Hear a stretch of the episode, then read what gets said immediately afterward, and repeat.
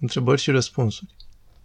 Cum facem să biruim cel mai bine gândurile care ne copleșesc? Răspuns. Prin a nu da atenție acestora, a nu discuta cu ele și a ne concentra pe rugăciune.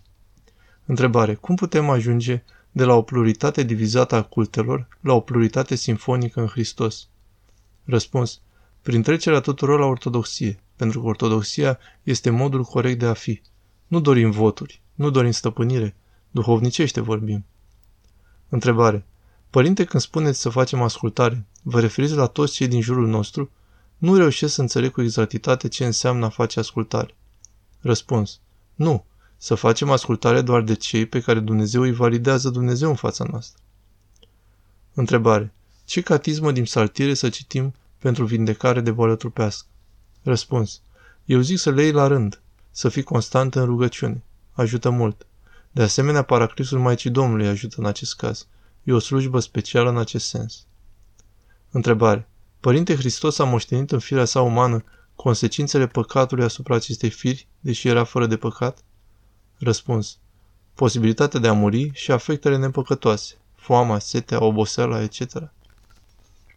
Întrebare. Părinte, din păcate, societatea de azi este etichetat de bine în funcție de câte aventuri amoroase el activ, mai ales în rândul tinerilor. Răspuns. E încă o dovadă a distorsiunii societății în care trăim. Să nu luăm aminte și să avem curaj în Domnul. Întrebare. Părinte, consider că cineva mi-a greșit.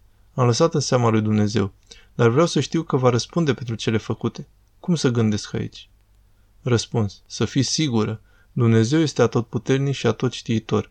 Însă să nu te bucuri de răul altuia, că o pățești și tu.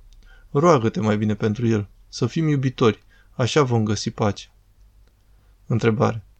Este păcat că din puturoșenie ascult o rugăciune la tabletă în loc să citesc rugăciunile de seară?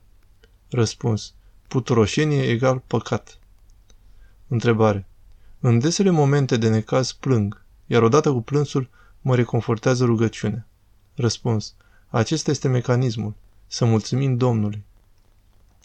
Întrebare. Părinte, nu toți avem darul plânsului. Îl putem obține? Răspuns. Da, desigur. Să-l cerem de la mămica Domnului și stăpâna ni-l va da. Întrebare. Cum putem face să nu simțim repulsie și panică față de munca pe care o facem și care poate pare fără sens? Răspuns. Din faptul că te vezi cu sinceritate mai prejos decât ceilalți și faci ascultare. Întrebare. Fecioare Maria și păcatul cum sunt relaționate? Era și ea fără păcat sau nu putem afirma asta? Răspuns. Da, Maica Domnului nu a avut păcate personale, nici măcar cu gândul.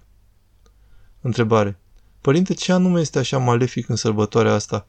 Că după descrierea de mai sus nu se înțelege în afară de interesele financiare ale comercianților. Pare destul de lumească.